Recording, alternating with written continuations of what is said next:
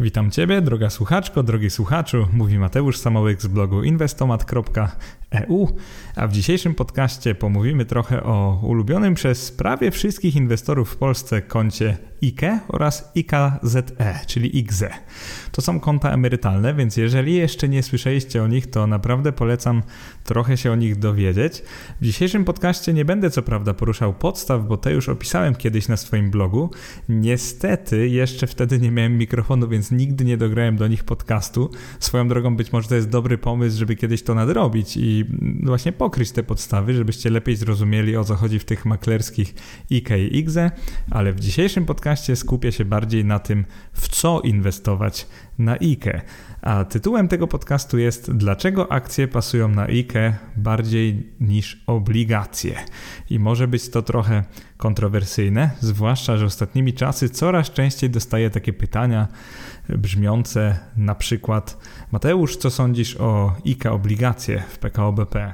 Albo jakie obligacje kupić przez IKE maklerskie, czy tam ETF-y obligacji? I w tym podcaście chciałbym wywołać trochę kontrowersji być może, mówiąc, że IKE i IGZE nie są najlepszymi kontami do zakupu obligacji. I teraz o co mi chodzi? Wydawać by się mogło, że to są idealne instrumenty na IKE i IGZE, ponieważ, no wiecie, pod kątem emerytury człowiek chciałby odkładać bezpieczne pieniądze, żeby na pewno zarobić, żeby na 100% nie stracić i żeby po prostu cieszyć się nimi na emeryturze. Więc dlaczego nagle przychodzi jakiś podcaster, bloger finansowy i mówi, że to nie są najlepsze instrumenty na IKE i IGZE? Po prostu chodzi mi o to, że jeżeli i tak oszczędzacie i inwestujecie przez wiele lat, a zazwyczaj spotykam się ze słuchaczami w wieku gdzieś tak od 25 do 35 roku życia, bo zwykle gdzieś w tym wieku myśli się po raz pierwszy właśnie o IKE czy IGZE i się zakłada te konta, więc jeżeli takie konto zakładasz właśnie w tym przedziale wiekowym, to na pewno celujesz w takie inwestowanie przez przynajmniej 20 lub nawet 30 lat. Więc twój okres inwestowania, twój horyzont inwestycyjny jest bardzo długi. No ja to już tak klasyfikuję jako długi lub bardzo długi. I to, co chcę Ci powiedzieć, to to, że z takim horyzontem inwestycyjnym o wiele większy sens ma inwestowanie w akcje, zwłaszcza dywidendowe, o czym już zaraz opowiem. Oczywiście poprzez akcje rozumiem też ETF-y na akcje lub tak naprawdę jakiekolwiek inne fundusze. Po prostu chodzi o to, żeby to, co kupicie, posiadało w sobie ten odsetek akcji. I jak mówię odsetek, to oczywiście im więcej, tym lepiej, ale o takim prowadzeniu portfela przez IGZE oraz zwykłe konto maklerskie pomówię na końcu tego podcastu. Zaczniemy od takiej powtórki z teorii, czyli opowiem Wam trochę po co jest IKE, czyli ile na przykład na podatku belki w teorii oszczędzisz na IKE obligacje, kupując jakiekolwiek obligacje skarbowe. Później porozmawiamy o IKE akcyjnym i zastanowimy się też, co się stanie, jeżeli ceny akcji drastycznie spadną albo mocno wzrosną podczas okresu inwestycyjnego, czyli podczas tych, dajmy na to, 20 lat. Następnie porównamy sobie IKE obligacje z IKE akcyjnymi. Tutaj dokonam kilka takich dość śmiałych założeń na przyszłość, ale to, co nazywam śmiałymi założeniami, i tak będzie bardziej pesymistyczne niż historyczne wyniki w większości rynków akcji, więc akurat tutaj postaram się wprowadzić jak najwięcej realizmu, jak to tylko możliwe. Y, na samym końcu opowiem Wam trochę o tym, jak ja prowadzę IKE oraz IGZE, czyli co ja kupuję na którym skąd, dlaczego, w jaki sposób ich używam, kiedy w ciągu roku wypełniam które, y, w jaki sposób reinwestuję dywidendy i w jaki sposób równoważę te proporcje portfela. Myślę, że to jest taki temat, który warto poruszyć, bo dostaję na jego temat mnóstwo pytań, więc to, co mogę Ci obiecać, to to, że ten podcast będzie ciekawy. I trochę powtórki te z teorii na samym początku, po co jest IKE. I teraz mówię tutaj zarówno o IKE i IGZE. Pewnie znacie mniej więcej teorię. Chodzi o to, że obydwa konta są zwolnione z podatku belki, czyli tego 19% od zysków kapitałowych, przy spełnieniu pewnych warunków. I teraz nie będę ich tutaj powtarzał. Tak w skrócie chodzi o to, że trzeba parę lat wpłacać określone kwoty, zwykle kilka lat pod rząd. No i w przypadku IKE musicie osiągnąć 60 rok życia, i te kilka lat wpłacać pieniądze.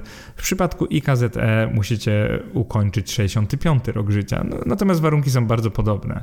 I teraz obydwa konta, one mają oczywiście swoje różnice, ale tak jak powiedziałem, to nie jest podcast po to, żebym tłumaczył podstawy. Y, one mają swoje różnice, ale zasadniczo nie różnią się tym, że obydwa zwalniają ciebie z podatku belki. Powtórka z podatku belki to jest ten podatek, który płacicie przy otrzymywaniu dywidend. On jest najczęściej odciągany automatycznie w przypadku dywidend z polskich spółek. Natomiast w przypadku IKE nikt nie odciąga tego podatku, ponieważ to jest konto IKE, więc ma taki specjalny status, że wiadomo, żeby nie odciągać, więc wasza dywidenda brutto staje się waszą dywidendą netto. Trochę bardziej skomplikowanie jest, jeżeli chodzi o inwestowanie w instrumenty zagraniczne, na przykład zagraniczne ETF-y, które wypłacają dywidendy, więc te rodzaju distributing. Trochę bardziej skomplikowanie, dlatego że one najczęściej na tym pierwszym poziomie swoim zapłacą ten podatek od dywidendy, na drugim, jeżeli na przykład są z Irlandii, to nie.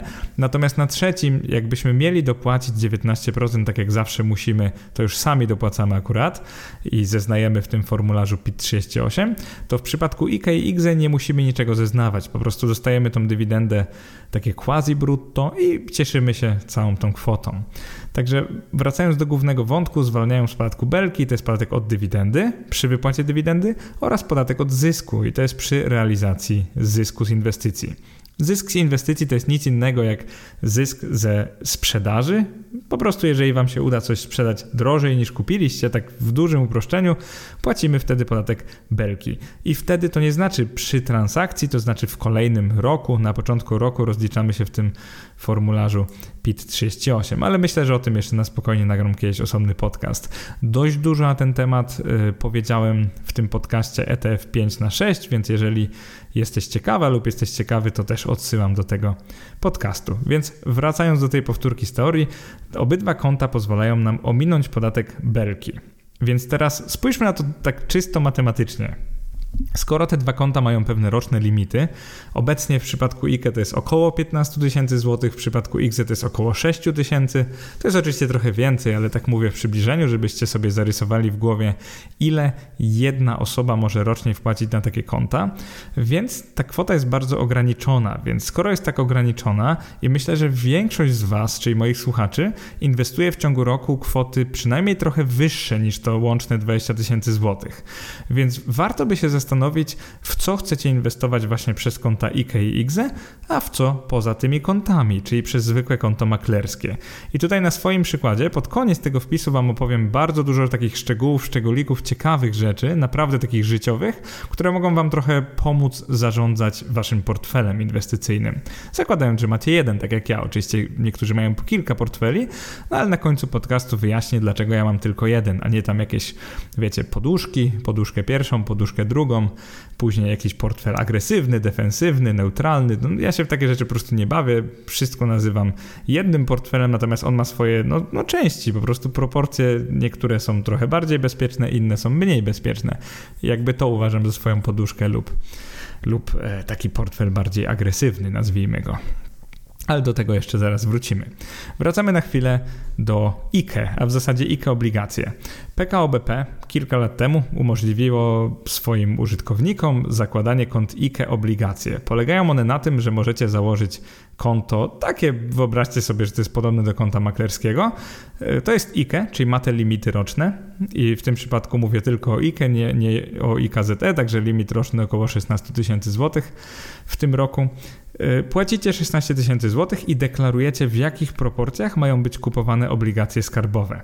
Do wyboru macie dwuletnie, to są te o stałej stopie oprocentowania, trzyletnie, to są te o zmiennej stopie, która zależy od wyboru, czyli stopy procentowej w Polsce.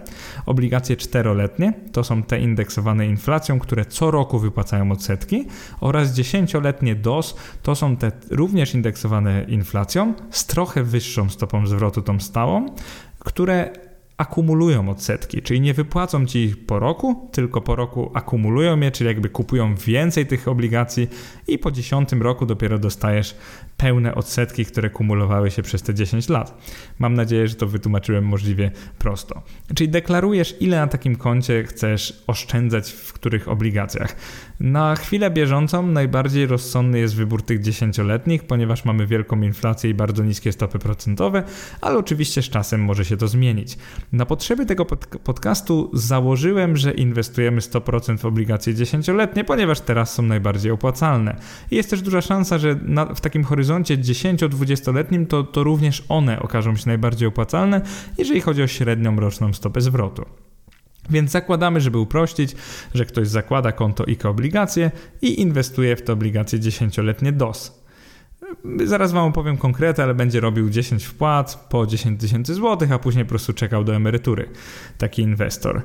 Y, co chciałem powiedzieć, to to, że niezależnie w które obligacje zainwestujecie, to ta wasza 10-letnia stopa zwrotu z obligacji skarbowych w tej chwili ja ją tak estymuję na między 10% do przodu, a 30 kilka procent do przodu. To mocno zależy od inflacji oczywiście.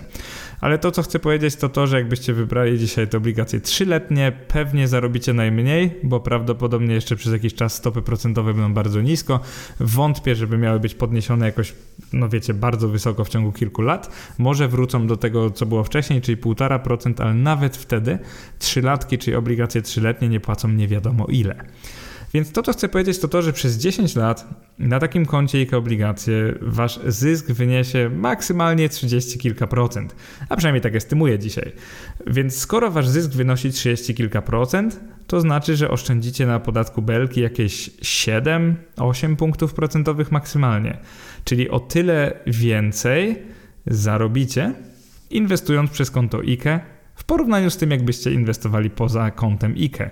Czyli wyobraźcie sobie 10 lat inwestowania około, no i jesteście do przodu jakieś 7 punktów procentowych. Tak jakby wasz wynik inwestycyjny wynosi 32% zamiast około 26%. No i to by było na tyle. Tak możecie to sobie wyobrazić. 26, może 5, może 4, tak jak mówiłem, 6, 7, 8% właściwie punktów procentowych oszczędzacie.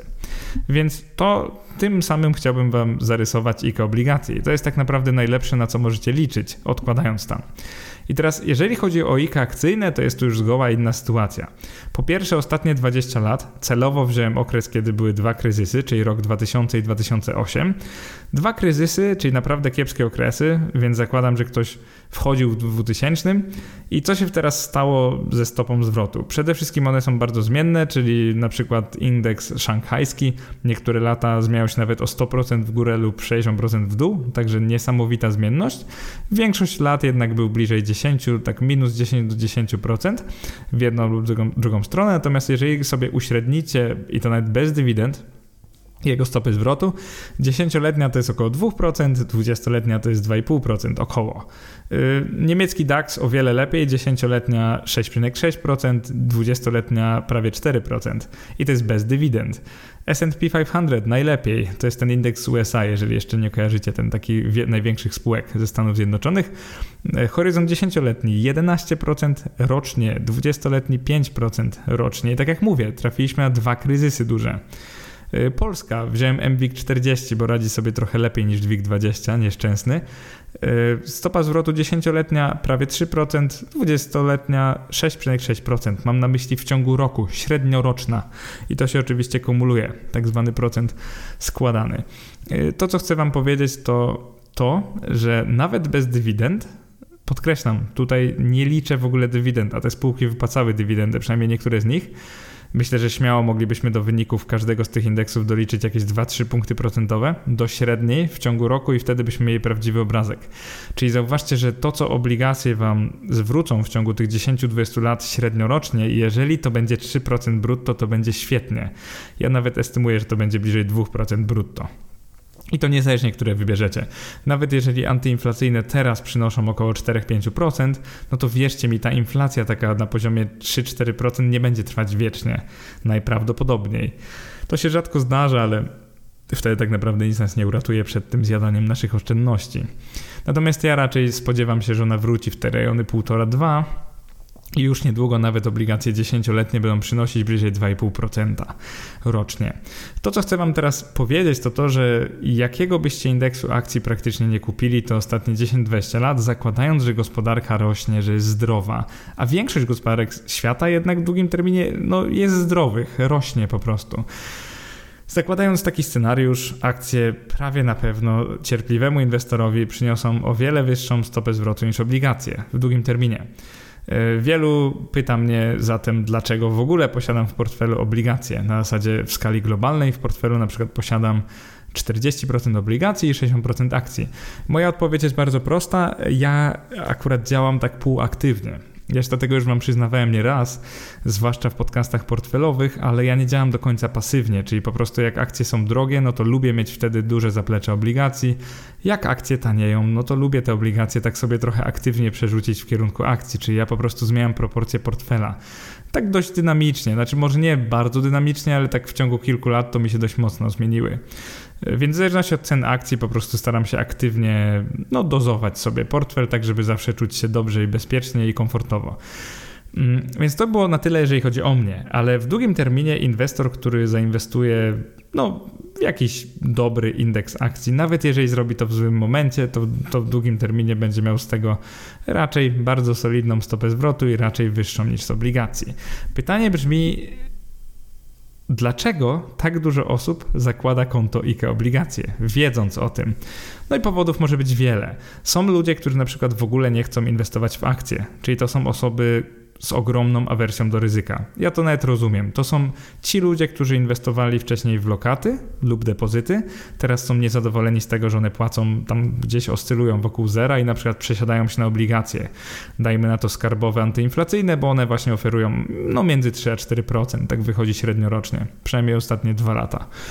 Więc Tacy ludzie jak najbardziej powinni założyć wtedy IKE obligacje i to jest docelowe konto dla nich. Więc dla kogo tak naprawdę nagrywam ten podcast? Do kogo teraz mówię? Mówię teraz do osób, które zamierzają mieć w długim terminie przynajmniej trochę akcji w swoim portfelu. Zwłaszcza jeżeli zamierzacie mieć jakieś 50 na 50 i zwłaszcza jeżeli IKE i IGZE nie są waszymi jedynymi kontami do inwestowania. I teraz powiem to bardziej po ludzku. Jeżeli w ciągu roku inwestujecie więcej niż 20 tysięcy złotych, dajmy na to około no 50 tysięcy złotych, myślę, że to jest taka dobra kwota, 40-50 tysięcy, to to, co chcę Wam powiedzieć, to to, że jeżeli używacie IKE obligacje, czyli jeżeli 16 tysięcy z tych 50, że tak powiem kolokwialnie, pakujecie w IKE, to moim zdaniem robicie błąd. Moim zdaniem wykorzystujecie konto, które ma największe zwolnienie, właściwie jedyne zwolnienie z podatku i które jeszcze agreguje. Jeżeli byście dostawali dywidendy corocznie, to od każdej dywidendy nie zapłacicie podatku. Czyli zauważcie, że ta moc agregowania, właśnie moc reinwestycji IKE jest naprawdę ogromna. Więc jeżeli w tej chwili macie IKE obligacje, i tam sobie bezpiecznie kupujecie przykład obligacje dziesięcioletnie, a równolegle prowadzicie zwykłe konto maklerskie i to na nim kupujecie przykład ETF-y akcyjne, e, zwłaszcza te, które wypłacają dywidendy, albo na przykład spółki, z, dajmy na to spółki z WIG-u, które płacą wysokie dywidendy. Tutaj nawiązuję do tego podcastu, w którym mówiłem Wam o dywidendówkach. Jeżeli w ten sposób prowadzicie portfel, no to moim zdaniem popełniacie duży, duży, duży błąd. I to właśnie dlatego, że IKE na IKE jakby w połączeniu z akcjami lub ETF-ami akcji oszczędzi Wam o wiele, wiele więcej pieniędzy. I weźmy na przykład stopę zwrotu indeksu akcji z 10 lat taką hipotetyczną. Teraz tak defensywnie założę, że przykład DAX wzrośnie o 50% od dzisiaj, S&P o 70%. Czy to jest możliwe, czy nie, nie mam pojęcia, ponieważ może być kryzys, możemy wręcz być za 10 lat na podobnym poziomie co teraz, albo nawet niżej. Natomiast ja zakładam, bazując na jakiejś historycznej średniej i nawet wariant pesymistyczny. No i teraz, jeżeli taki DAX zwróci Wam 55% w ciągu 10 lat, to zauważcie, że IKE zwiększy stopę zwrotu o około 13%. I przypominam teraz, że w najlepszym wypadku takie IKE obligacyjne zwiększało to 6-7 punktów procentowych. Oczywiście miałem na myśli 13 punktów procentowych.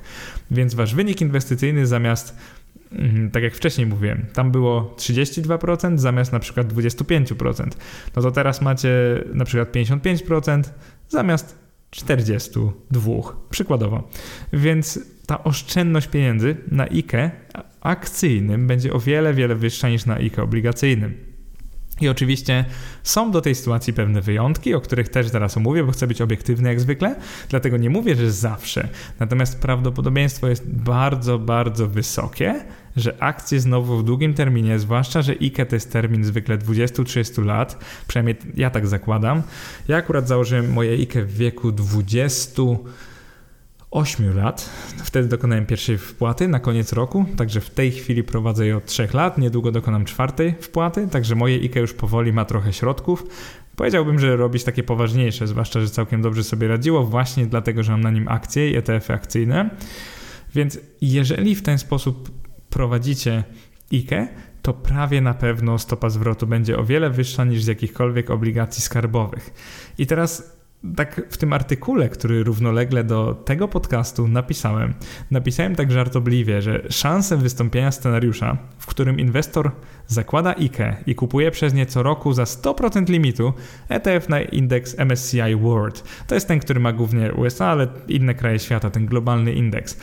A mimo to po 30 latach zarobił mniej niż posiadacz IKE obligacje, oceniam na jakieś 1%. Prawdę mówiąc, ta szansa jest mikroskopijna. Oczywiście mogę się mylić, oczywiście przed nami może być najgorsze 30 lat na rynkach akcji.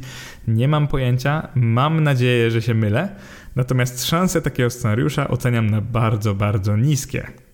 I właśnie dlatego z taką pewnością w tym podcaście nagrywam Tobie, że ja osobiście na IKX kupuję tylko akcje. No i akcje oczywiście i ETF-y na akcje, ale mam na myśli, że kupuję aktywa bardziej zmienne, ponieważ jak to ładnie kiedyś chyba ująłem we wpisie, IKE i IGZE lubią ryzyko. I właśnie to jest to. Lubią ryzyko, ponieważ im bardziej ryzykowne są aktywa, w które inwestujecie na IKE, tym więcej potencjalnie możecie oszczędzić na podatku. I oczywiście nie mam na myśli, że macie na IKE spekulować, że macie się bawić w jakieś, no wiecie, że tak powiem, New Connecty, jakieś małe spółki, które spekulacyjnie rosną, bo oczywiście nie o to chodzi. IKE ciągle jest długoterminowe. Po prostu chodzi mi o to, że jeżeli uda wam się dorwać przecenione akcje, ale takie akcje dobrej spółki, takiej wiecie, bezpiecznej, stabilnej, której kurs się jakoś nie rusza za bardzo, a która wypłaca od lat na przykład 7% dywidendy brutto, albo net 8, albo w tej chwili nie wypłaciła dywidendy, bo mamy ten covidowy rok, ale jakby po tej cenie, patrząc na historyczne wartości, wypłacałaby jakieś 12%. Jeżeli się obkupicie właśnie w takie akcje lub w ETF na wysokie dywidendy światowe, tak naprawdę w cokolwiek, co wypłaca dywidendę, wysoką dywidendę, to naprawdę ręczę Wam, że co roku będziecie na tym oszczędzać bardzo dużo pieniędzy i jak to zagregujecie, po wielu latach sobie obliczycie, ile oszczędziliście, to naprawdę oczy Wam wyjdą z orbit. I teraz wyobraźcie sobie sytuację, że mimo tego, co powiedziałem, po 30 latach na przykład straciliście na takim IKE akcyjnym. Co się wtedy dzieje? Przede wszystkim nie korzystacie z zwolnienia z podatku belki, bo i tak byście żadnego nie zapłacili, ponieważ jesteście na stracie. Więc możecie powiedzieć, co ten bloger nam gadał za głupoty 30 lat temu, nie miał racji, IKE obligacje byłoby lepsze. Tak jak wam mówiłem, temu scenariuszowi daje 1% szansy powodzenia, natomiast on może wystąpić. Co się wtedy stanie? Wtedy konto IKE maklerskie nie wyjdzie ani grosza gorzej niż zwykłe konto maklerskie. No, z tym, że na zwykłym byście mogli odliczyć tak zwaną stratę z lat ubiegłych od przyszłych zysków, bo tam byście już musieli zapłacić podatek. Więc tak naprawdę IKE, jeżeli stracicie w długim terminie, no nie jest nic gorsze niż zwykłe konto maklerskie, także można zaryzykować. Oczywiście w tym scenariuszu IKE obligacyjne, na którym byście zarabiali, bo jakby nie patrzeć, no ciężko jest nominalnie nie zarobić na IKE obligacji skarbowych. Podkreślam nominalnie, bo inflacja może mimo wszystko zjadać. To no wiadomo, IKE obligacji wyszłoby lepiej, tylko tak jak mówię, to jest 1%, a w tych pozostałych 99% te wasze IKE, IKZE będą rosły o wiele szybciej, jak będą miały w sobie właśnie akcje niż obligacje. I teraz niektórzy mogą teraz się zastanawiać, co się stanie, jeżeli ceny akcji mocno wzrosną i na przykład stanie się to większość waszego portfela. Wyobraźcie sobie, że inwestujecie właśnie na IKX w akcje, a poza IKX na zwykłym maklerskim w taki miks akcje obligacje. I wyobraźcie sobie, że akurat te akcje, które macie na emerytalnych, mocno, mocno rosną i nagle stają się dużą większością waszego portfela. I chcielibyście zrobić rebalancing. A zauważcie, że rebalancing się robi zwykle sprzedając na przykład akcje i kupując obligacje. No i wtedy oczywiście dopuszczam pewne wyjątki, o czym powiem na samym końcu podcastu, jak będę tłumaczył Wam, jak ja prowadzę te konta. Natomiast punkt wyjściowy jest taki, że jeżeli w tej chwili, drogi słuchaczu, droga słuchaczko, jeżeli w tej chwili prowadzicie konta IKE, IGZE i zwykłe maklerskie i jeżeli macie jakiś taki miks, że na przykład macie na jednym koncie, tak jak Wam mówiłem wcześniej, mix i na przykład na IKE macie zarówno akcje, jak i obligacje, na IGZE macie same akcje, na zwykłym macie, nie wiem, same obligacje, dajmy na to, no to możecie trochę zweryfikować ten układ. Możecie chcieć przenieść tak środki, żeby mieć na emerytalnych tylko akcje, a poza emerytalnymi tak naprawdę cokolwiek. Zaraz Wam wyjaśnię dlaczego, jeszcze w paru przykładach. I teraz tak. Jakie portfele omówię w tym podcaście? Bo na potrzeby podcastu stworzyłem sobie takie wirtualne cztery portfele. Pierwszy portfel to będzie właśnie użytkownik, który zakłada w PKO BP e, to konto IKE obligacje i kupuje tam 10-letnie 100% kupuje co roku 10-letnich obligacji DOS. Robi to przez 10 lat, czyli każdy z inwestorów będzie przez 10 lat wpłacał po 10 tysięcy i kupował dane aktywa. Pierwszy inwestor kupuje po prostu obligacje antyinflacyjne 10-letnie przez kolejne 10 lat. Natomiast cały portfel buduje i trzyma przez 20 lat. Czyli wyobraźcie sobie wpłaty i aktywne inwestowanie przez 10 lat, następnie przez 10 lat po prostu czeka i nic nie robi. No i patrzy jak to IKE oszczędza na podatkach. Druga osoba będzie inwestować w akcje z GPW. To będzie taki inwestor, który kiedyś może odpalił mój wpis, ten, który nazywał się Które spółki z GPW wypłacą dywidendę w 2021 roku. I taka osoba przeczytała ten wpis albo posłuchała podcastu i teraz wybrała sobie 10 spółek dywidendowych, no i zakładamy, że zarabia 3% brutto rocznie z dywidend oraz 3% brutto ze wzrostu wartości. Ten portfel będzie zarabiał tak spekulacyjnie ze wzrostu wartości najwięcej, ponieważ osoba wybrała perspektywiczne akcje, które po prostu, których cena rośnie, czyli zarabia i na dywidendzie, i na akcjach.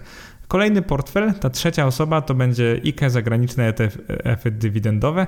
To jest osoba, która wybierze dwa ETF-y, które wypłacają dywidendy. To jest akurat IUKD oraz IEDY. IEDY. To są dwa ETF-y. Jeden skupia się na wysokodywidendowych spółkach z UK, czyli z Wielkiej Brytanii, a drugi z emerging markets, czyli z rynków wschodzących. I w ten sposób osiągamy, kupujemy dwa ETF-y, które gdzieś historycznie płaciły średnio 4% rocznie brutto dywidendy i zakładamy, że ich ceny też rosną powolutku, 2% brutto rocznie co roku. Czyli zakładamy trochę mniejszy wzrost niż tych akcji dywidendowych, natomiast same dywidendy są wyższe niż z akcji. Ostatni portfel to będzie IKE zagraniczne rejty i tutaj zakładamy taką osobę trochę bardziej szaloną, która wybrała 5 rejtów ze Stanów Zjednoczonych, które były mocno przecenione w okresie pandemii i oczywiście zakładamy, że w ciągu każdego okresu ta osoba potrafi wybrać takie tanie rejty, więc zakładamy, że one prawie nie rosną, rocznie ich cena 1% brutto, natomiast wypłacane przez nie dywidendy są całkiem spore, bo wynoszą 5% brutto rocznie. I teraz przypominam, że brutto na IKE znaczy to samo co netto, bo tak naprawdę to, co wypłacą, to dostaniecie do kieszeni, jeżeli chodzi o ten, mam na myśli trzeci poziom podatku, czyli ten w Polsce. Więc mamy takie portfele, podsumowując, pierwszy z nich obligacje to jest po prostu stopa zwrotu 2% brutto odsetek. Pamiętajcie, że na 10-latkach one się kumulują, więc pierwszy uzysk z IKE będzie mniej po 10 latach, ale to Wam zaraz wyjaśnię. Drugi portfel IKE Polskie Spółki Dywidendowe. Tutaj zakładamy 3% spekulacyjny wzrost cen, 3% spodziewane dywidendy brutto. Później mamy IKE zagraniczne ETF dywidendowe. Tutaj spodziewamy się 2% wzrostu wartości rocznie oraz 4% brutto dywidend w ciągu każdego z tych lat. IKE zagraniczne rejty, natomiast tam mamy bardzo mały wzrost wartości 1%, natomiast one wypłacają bardzo solidne dywidendy. Przypominam, że rejty muszą wypłacać właśnie około 90% swoich zysków w postaci dywidendy, stąd aż 5% rocznie dywidendy brutto. Więc mamy kolejne portfele są jakby coraz bardziej dywidendowe i właśnie o to mi chodziło w tej całej symulacji. I teraz jak wygląda symulacja? Tak jak mówiłem, przez 10 lat taki inwestor wpłaca po 10 tysięcy złotych każdego roku na IKE. Następnie czeka do emerytury, czyli kolejne 10 lat to jest po prostu oczekiwanie. Nie ma żadnych wpłat, obserwuje jak ten portfel rośnie. To jest inwestycja kompletnie pasywna, więc jak raz kupi te obligacje, kolejno później akcje dywidendowe, kolejno ETF-y dywidendowe, kolejno rejty. Taka osoba kupuje te aktywa przez 10 lat, no i po prostu czeka do emeryturki. Zakładamy jakiś średni zysk. To, że on będzie dokładnie taki, oczywiście jest no, bardzo niska szansa, natomiast chcę Wam pokazać pewien zarys, pewien plan, pewną symulację. I teraz zaczynamy od IKE obligacje. Przede wszystkim ono oszczędzi pierwsze pieniądze, jeżeli inwestujecie w dziesięciolatki tak zwane, dopiero po dziesiątym roku inwestycji. I teraz co to znaczy? Ci z Was, którzy nie wiedzą, jak działają obligacje dziesięcioletnie DOS, zauważcie, że one mają wbudowany mechanizm reinwestowania odsetek. Czyli działają tak, że po roku nie dostajecie nic na konto, natomiast te odsetki, obecnie dość wysokie, są reinwestowane. Czyli na przykład 1000 zł zarobi Wam, dajmy na to 40 w tym roku i to 40 od razu jest na drugi rok reinwestowane, czyli w drugim roku już 1040 zarabia ten procent.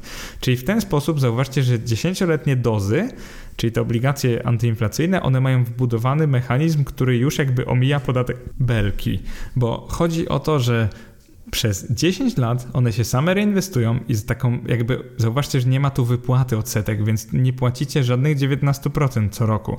Natomiast na samym końcu, jak dostajecie do ręki pełne odsetki, w mojej symulacji działa to tak, że zakładamy 10 tysięcy złotych inwestycji, po 10 latach otrzymujecie około 2500 złotych. To jest zysk za te wszystkie 10 lat, około. I wtedy dopiero od tych pieniążków pobierany jest zwykle podatek belki. W przypadku IKE oczywiście nie zostanie on pobrany, więc po 10 latach oszczędziliście 400 zł.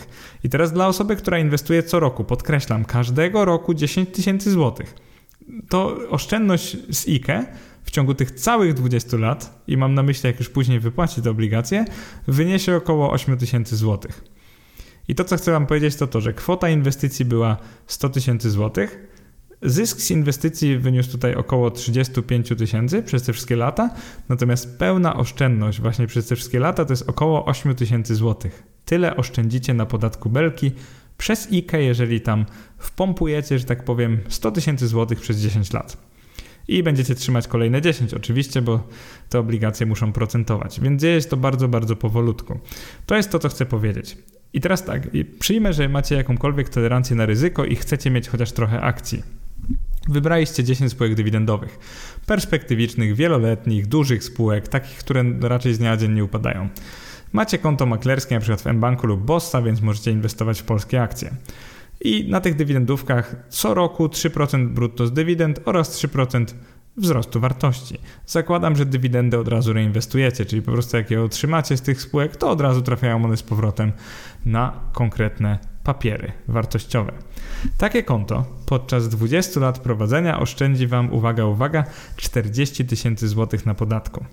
Kalkulacja uwzględnia, że wkładamy 100 tysięcy złotych, przez te 20 lat łączny wzrost wartości wynosi kolejne prawie 140 tysięcy, także no, stopa zwrotu jest całkiem niezła.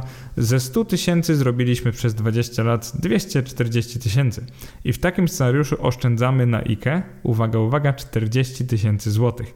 I co jest bardzo ciekawe, to to, że oszczędzamy w każdym roku coraz więcej, ponieważ przy każdych wypłatach dywidendy, pamiętajcie, oszczędzacie to 19% podatku, czyli wasza dywidenda brutto ze spółki jest dywidendą netto. Czyli co roku, jak macie coraz to więcej pieniążków na IKE, te dywidendy też są coraz większe. Później je reinwestujecie w całości, nikt wam nie zabrał, nie pobrał tych 19%, więc możecie cieszyć pełną wartością dywidendy. 40 tysięcy złotych ugraliście na tym wobec niecałych 8, które mieliście na IKE obligacje. I ten scenariusz wcale nie jest optymistyczny, ponieważ, tak jak mówię, nie zakładam tu jakichś astronomicznych stóp zwrotu, tylko takie bardzo zwykłe, takie poniżej przeciętne wręcz. I teraz im bardziej podkręcimy dywidendę, na przykład przechodzimy na portfel ETF-ów na IKE, czyli kupujesz te ETF-y, które mają w nazwie najczęściej dividend yield albo high dividend, coś takiego, może dividend aristocrats. Takie ETF-y zwykle płacą około 4% brutto. Oczywiście zależy od ceny, po której je kupisz, ale jeżeli nie przepłacasz, to tyle powinny płacić.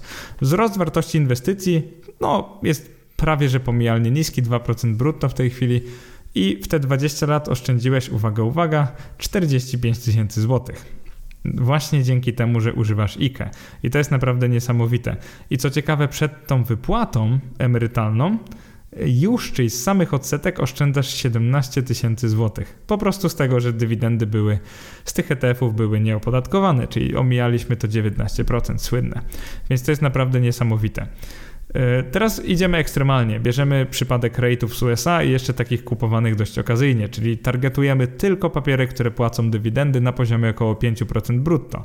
Tutaj chciałem przypomnieć, że jeżeli przez polskie konto, czyli przez IKE inwestujecie w rejty ze Stanów Zjednoczonych, Przypominam, że zapłacicie duży, wysoki podatek, ponieważ przez polskie konta maklerskie w tej chwili nie można złożyć formularza W8BEN, czyli nie możecie w tej chwili się zidentyfikować jako polscy podatnicy, a więc obniżyć sobie stawki podatku na pierwszym poziomie, którą tak jakby zostawiacie w Stanach w momencie wypłaty dywidendy przez spółkę lub ETF-a, niestety nie możecie jej obniżyć sobie do 15%, więc płacicie 30% i to jest mega nieopłacalne, szczerze mówiąc.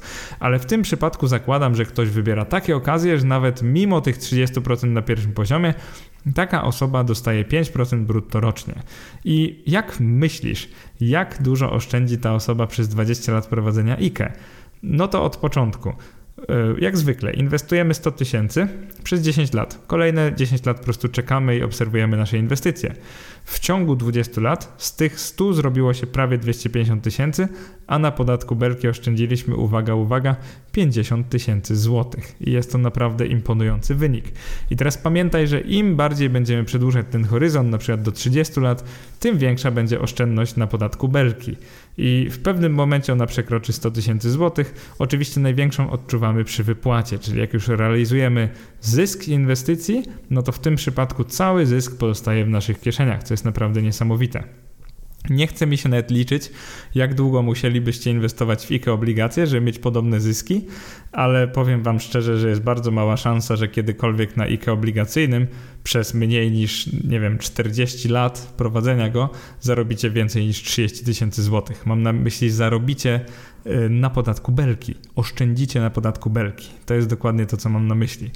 Więc akcyjne IKE jest naprawdę dobre. I teraz sceptycy, zwłaszcza sceptycy dywidend, ostatnio zauważyłem, że trochę się pojawił taki ruch, który kwestionuje to, że spółki dywidendowe są w jakiś sposób lepsze od zwykłych. I się z wami po części zgadzam, bo nigdy nie mówiłem, że one są lepsze od niedywidendowych, ponieważ spółki typu growth, zwłaszcza takie młode, te, które najbardziej rosną, ich ceny na giełdzie mam na myśli, one bardzo często nie płacą dywidend, tylko używają tego zysku, żeby rosnąć. I takie spółki są naprawdę super. Tylko no naprawdę dam dużą nagrodę komuś, kto potrafi takie jednorożce znaleźć, zanim one staną się jednorożcami. E, to jest naprawdę niełatwe, przynajmniej z mojego doświadczenia. Natomiast znalezienie dobrej dywidendówki, wiecie, takiej kobyłki, która po prostu no, ciągnie ten wóz przez wiele lat, jest trochę prostsze, więc to jest pierwszy argument. Drugi argument jest taki, że nie wszystkie spółki dywidendowe już się zwijają i dlatego wypadają, wypłacają dywidendy, bo wiecie, są prawie w stanie likwidacji, już nie mają pomysłu, co robić z zyskiem. Akurat niektóre spółki dywidendowe wypłacają ją od początku i nawet istnieje pewna korelacja z wysokością dywidend, albo raczej z tym, przez ile lat wypłacają dywidendy, a z taką solidnością biznesu, z tym, że utrzymują przychody i zyski no matter what. Więc to, co chcę powiedzieć, to jakby ja nie faworyzuję spółek dywidendowych, dlatego że uważam, że one e, jakby wypłacają dywidendę i ta dywidenda nie jest odcinana od kursu, bo ja mam świadomość, że te, które nie wypłacają, używają zysku, więc jakby mogą rosnąć szybciej. To jest trochę jak ETF-y typu accumulating i distributing. I to, co chcę powiedzieć, to nawet jeżeli jakaś osoba preferuje ETF-y typu accumulating albo spółki niedywidendowe, to i tak IKE z akcjami albo ETF-ami na akcje, mam na myśli accumulating, jest o wiele lepsze niż IKE obligacje. Ono nie będzie, co prawda, co roku używać tego benefitu Y, jakie przynosi korzystanie z IKE, czyli nie będzie wypłacać dywidend, więc one nie będą opodatkowane i tak, bo by nie były. Natomiast zauważcie, że wszystkie ETF-y typu accumulating i tak mają ukryty ten mechanizm akumulacji bez podatku w pewnym sensie, bo one same y, reinwestują te środki. Oczywiście one płacą wtedy jakieś prowizje, więc to nie jest takie proste od razu, ale chodzi mi o to, że nawet jeżeli masz ETF-y typu accumulating na IKE, mam na myśli ETF-y na akcje typu accumulating, to wyjdzie ci to wiele lepiej niż IKE obligacje, bo po wielu latach zrealizujesz zysk, wypłacisz pieniążki, na pewno zarobisz na tym no, kilkadziesiąt tysięcy złotych. Zarobisz, mam na myśli, na samym niepłaceniu podatku. I to jest właśnie cała potęga kont IKE i IGZE. Dlaczego głównie skupiam się na IKE? Bo zauważcie, że w tej chwili nie można założyć IGZE obligacje, dlatego ciągle porównuję do IKE obligacje to wszystko. Plus IKE ma prawie trzykrotnie wyższy limit niż IGZE, więc tak naprawdę takim głównym kontem emerytalnym, pewnie dla każdego, jest właśnie IKE. I tak jak Wam mówiłem, oszczędność na akcjach, ETF-ach na akcje, na rate'ach, rate to też akcje, tak by the way. Oszczędność na tym przez wiele, wiele lat będzie coraz to wyższa, na samym końcu może wynieść kilkadziesiąt tysięcy złotych. Oczywiście w zależności od kwot, jakimi inwestujecie. Jeżeli teraz zakładacie IKE i co roku będziecie tam wpłacać 15 tysięcy złotych i nie przez 10 lat, a przez 30, no to oczywiście ten uzysk z IKE będzie astronomicznie wysoki. Natomiast jeżeli w tej chwili dopiero co zaczęliście prowadzić IKE i wybraliście IKE obligacje, bo tak mówili znajomi, albo tak gdzieś usłyszeliście, albo po prostu chcecie mieć coś cudzysłów bezpiecznego, to chciałbym właśnie wam przypomnieć, albo tak no wspomnieć Wam, że być może marnujecie potencjał tego konta, ponieważ owszem, oszczędzicie na podatku belki, owszem, to konto na pewno zarobi, no bo tak jak mówię, no obligacje, jeżeli państwo przetrwa, wypłacą Wam ten obiecany procent, który wynika z wzoru, w, jakim właśnie są rentowne co roku, z jakim są rentowne, żeby być bardziej konkretnym. Natomiast akcje, no to jest wielka niewiadoma, no w krótkim terminie może być tragicznie, natomiast jeżeli robicie wpłaty co roku i kupujecie właśnie niezależnie od cen, no to prawdopodobnie uśredniając wyjdziecie na tym całkiem, całkiem nieźle. Jak jeszcze wybieracie akcje dywidendowe, czyli niezależnie co się dzieje, one wypłacą dywidendy, macie jeszcze więcej pieniążków, żeby kupić na przykład tanie akcje, jeżeli jest jakiś kryzys, no to naprawdę wyjdziecie na tym bardzo, bardzo solidnie. I teraz tak, komu bym zatem nie polecał IKE akcyjnych? IKE akcyjne, czyli nie IKE obligacje tak naprawdę. E, przede wszystkim, tak jak mówiłem na początku, jeżeli jako inwestor nie masz żadnej tolerancji na ryzyko, dosłownie żadnej, no to oczywiście nie chcesz mieć ekspozycji na akcje. A jeżeli i tak nie chcesz kupić akcji, no to po co ci IKE akcyjne? Po prostu załóż IKE obligacje, bo to konto jest lepsze niż e, nie IKE z obligacjami. Więc dla ciebie wtedy IKE obligacje będzie lepsze, tak uczciwie mówię. Kolejna sprawa. Jeżeli zamierzasz dokonać tylko kilku wpłat na IKE, na przykład tylko przez teraz nie wiem, 5 lat i później już nie.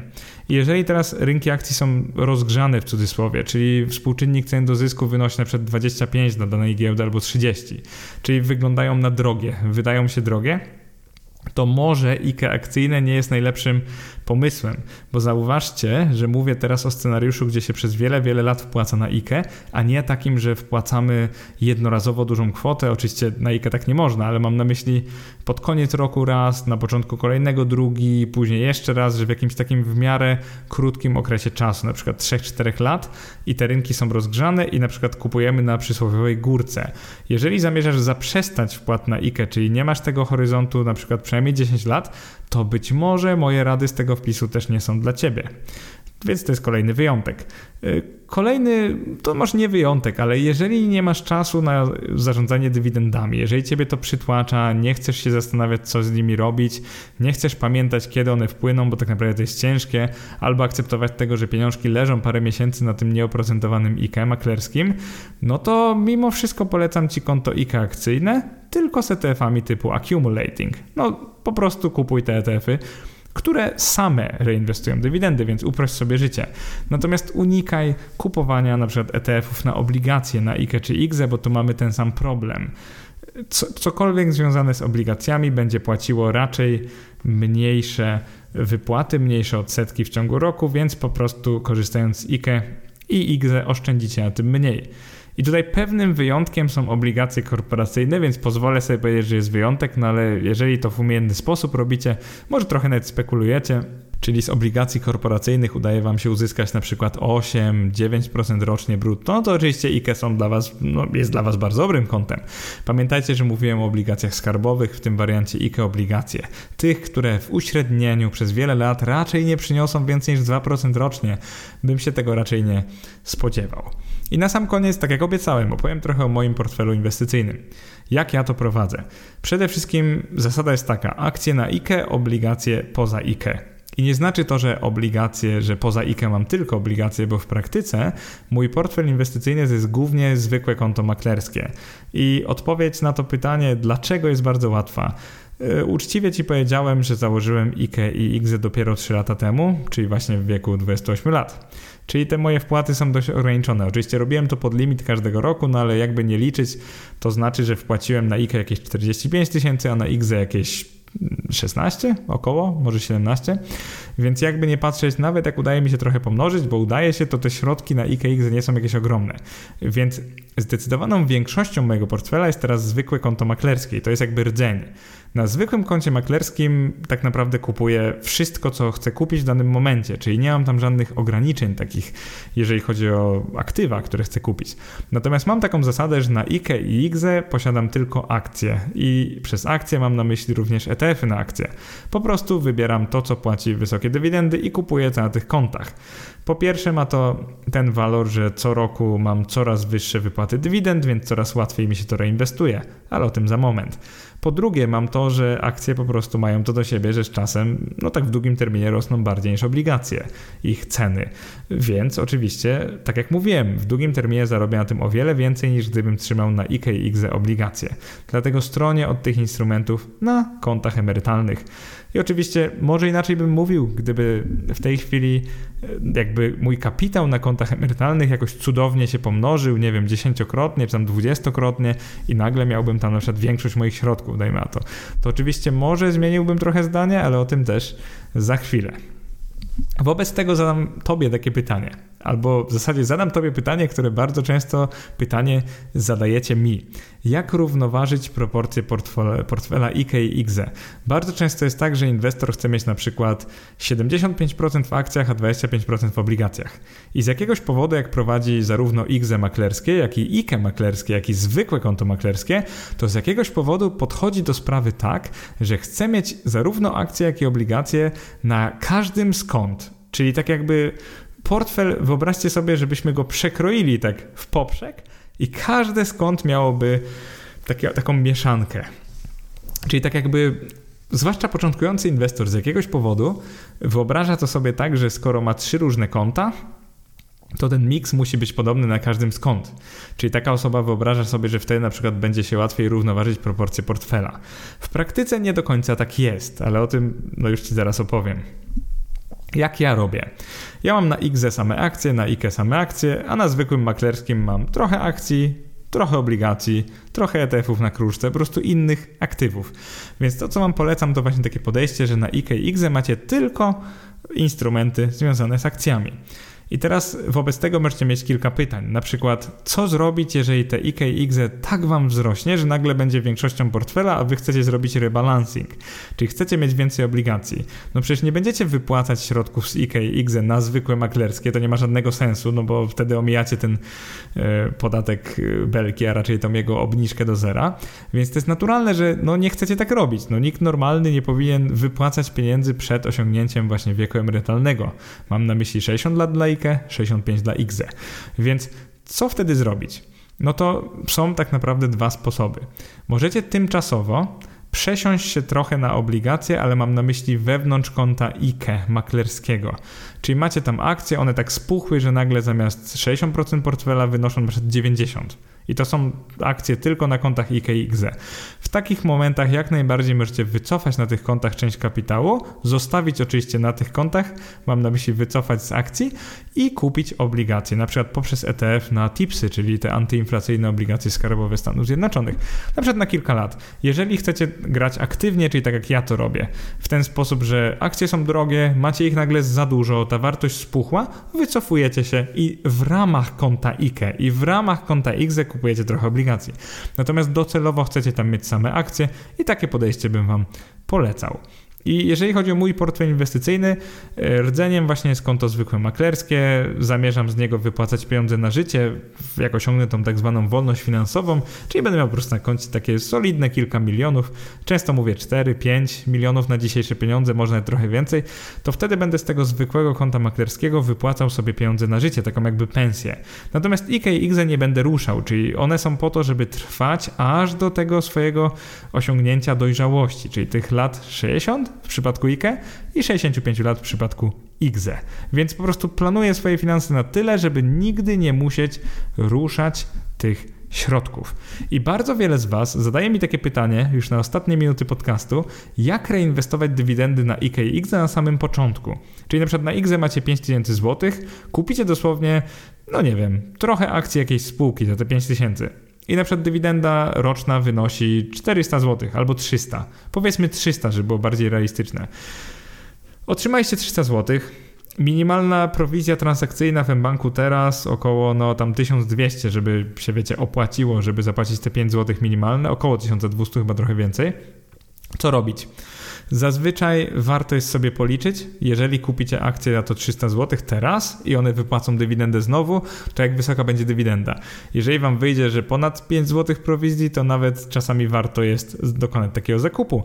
Jeżeli wam wyjdzie poniżej, no to akurat w takim wypadku bym tego nie robił i zostawił pieniążki, po prostu zainwestował wraz z kolejną wpłatą na IKE. Metoda druga jest bardzo prosta. Zaczynacie inwestować na sam koniec roku, czyli wpłacacie te 15 tysięcy na IKE i 6 tysięcy na IGZE na przykład w grudniu, nic nie kupujecie, nawet później w nowym roku, w styczniu wpłacacie kolejne 15 i 6 tysięcy i nagle macie na tych kontach już na tyle dużo, że te dywidendy będą już bardziej odczuwalne, czyli nie 300 zł na przykład koło 1000, a jak macie koło 1000 to możecie już bez przepłacania właśnie prowizji, możecie spokojnie zainwestować swoje pieniążki. To by było na tyle. Myślę, że dobrze wyjaśniłem Tobie, dlaczego na IKE i IGZE preferuję właśnie akcje, a nie obligacje. Tak naprawdę to by było wszystko, co chciałem Wam dzisiaj powiedzieć. W samym artykule, jak zwykle, macie wiele, wiele więcej.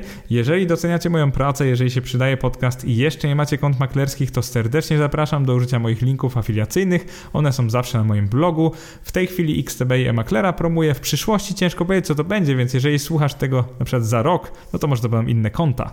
W każdym razie bardzo Tobie dziękuję, serdeczne pozdrowienia i trzymaj się. Na razie.